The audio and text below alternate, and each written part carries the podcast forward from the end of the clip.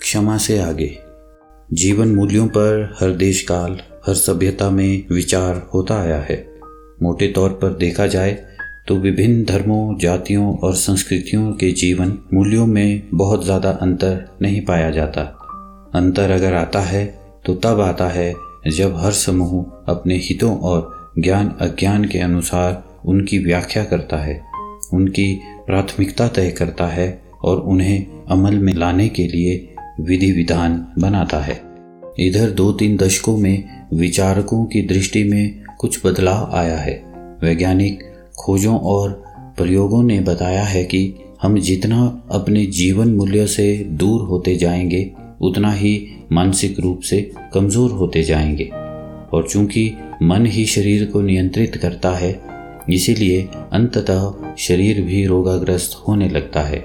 सच कहें तो यह बताने के लिए किसी मनोवैज्ञानिक की ज़रूरत नहीं कि आत्म केंद्रित संकुचित वृत्ति वाला, झूठ और छल की राह पर चलने वाला, घृणा और प्रतिशोध की आग में जलने वाला व्यक्ति कभी तनाव मुक्त और प्रसन्न नहीं रह सकता। उच्चतर जीवन मूल्यों और सृजनात्मकता के बिना भले ही ऊपरी तौर पर सफलता प्राप्त हुई हो या प्राप्त होती हुई दिखाई दे, किंतु शांति और आनंद की प्राप्ति संभव नहीं है। हम हर काम सुख के लिए करते हैं, किंतु जीवन मूल्यों को खोकर किए गए काम सुख तक नहीं ले जाते। सभी जानते हैं कि आनंद ही जीवन का लक्ष्य है, लेकिन कम ही लोग यह जानते हैं कि आनंद ही सभी उपलब्धियों का साधन भी है। आनंद पूर्ण व्यक्ति में एक प्रकार की चुंबकीय शक्ति आ जाती है और हर कल्याणकारी व्यक्ति वस्तु और स्थितियाँ उसकी ओर खींची चली आती है। यदि आनंद के साथ संतुष्टि, उदारता और प्रेम भी जुड़ जाएँ तो यह साधन और भी कारगर हो जाता है। इससे यह बात सामने आई कि प्रेम, करुणा, उदारता सहिष्णुता, प्रमाणिकता और क्षमा जैसे जीवन मूल्य दूसरों को तो आनंद देते ही हैं, पर हमारे अपने आनंद और सुख शांति के लिए उससे भी ज़्यादा आवश्यक है। जो बातें कभी परोपकारक मानी जाती थी, आज उनकी स्व उपकारक भूमिका भी स्पष्ट होने लगी है। जिस तरह सकारात्मक जीवन मूल्य शांति के लिए आनंद के कारक है, उसी तरह नकारात्मक विचार और वृत्तियाँ तनाव और गहरे दुखों को जन्म देती है, जो एक समय बाद शारीरिक बीमारियों में तब्दील हो जाते हैं। सामान्य चिड़चिड़ापन और झुंझुलाहट से लेकर क्रोध के विस्फोट तक अनेक स्तरों पर तनाव पैदा हो जाता है। जो शरीर में हानिकारक विषैले तत्व, टॉक्सिन्स स्त्रावित करता है, दिल की धड़कन तेज हो जाना, भूख न लगना अनिद्रा जैसी स्थितियाँ उत्पन्न हो जाती है। लंबे समय तक जारी रहने पर यही रोगों को आमंत्रण देती है। जब क्रोध से भी भीषण कोई अवस्था है तो वह है किसी के लिए गहरी नफरत। फिर नफरत किसी व्यक्ति के प्रति हो, समुदाय के प्रति या विचार के प्रति। आपने कभी सोचा है कि महीनों, सालों तक या जीवन भर अपने मन में किसी के लिए दुर्भावना या घृणा पाल के रखने में कितनी शक्ति खर्च होती है, और वह आपको कितना क्षीण करती है। हो सकता है किसी ने कभी आपका अपमान किया हो, आपसे दुर्व्यवहार किया हो, लेकिन अब आप उस दुर्व्यवहार की यादों को रोज दोहराने लगे और रोज दुखी होते रहें। तो बताइए, आपको ज़्यादा दुख किसने दिया? कहना ना होगा कि आपने खुद को कई गुना ज़्यादा दुख दिया। इसे कहते हैं दूसरों की गलतियों की सजा खुद को देना। अलबत्ता अगर ऐसा ना कर पाए, अपने दिल से नफरत के कचरे को ना हटा पाए तो हमारे साथ सबसे बड़ी ट्रेजिडी घटित हो सकती है। संभवतः हम भी धीरे धीरे उसी तरह होते जाएँगे जिससे नफरत करते हैं।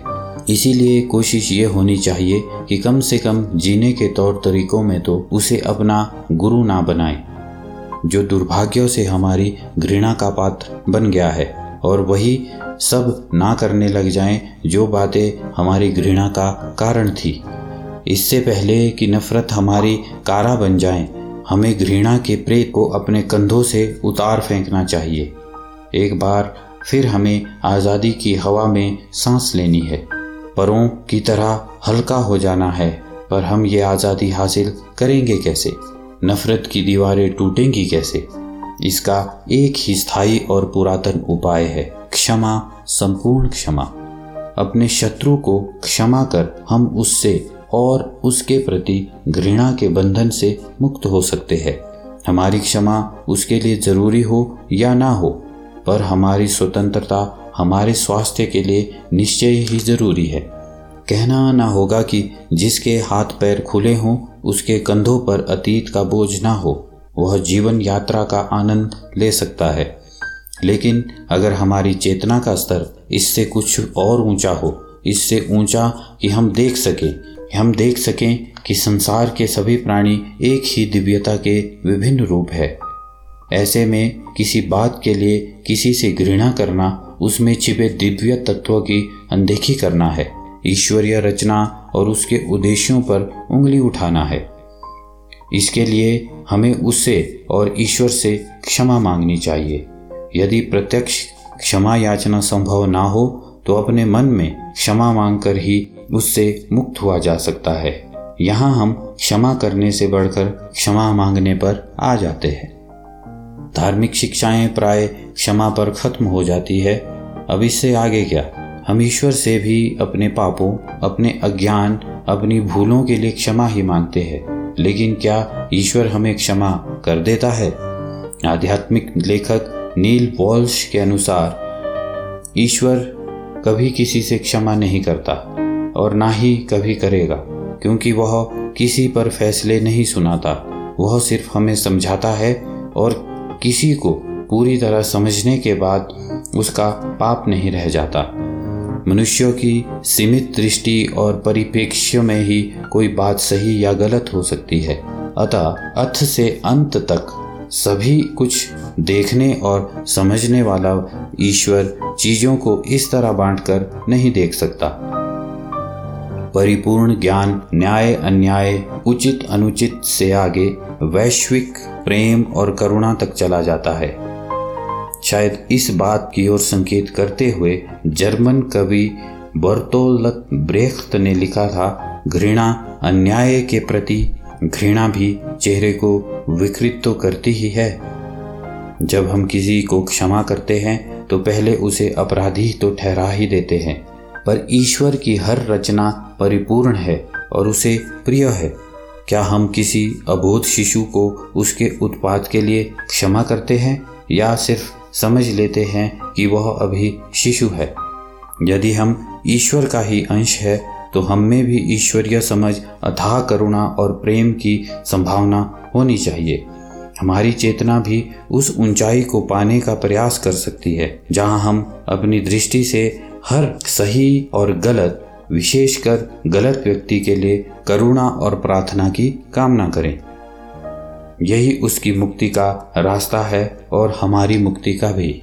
विजय आलू वालिया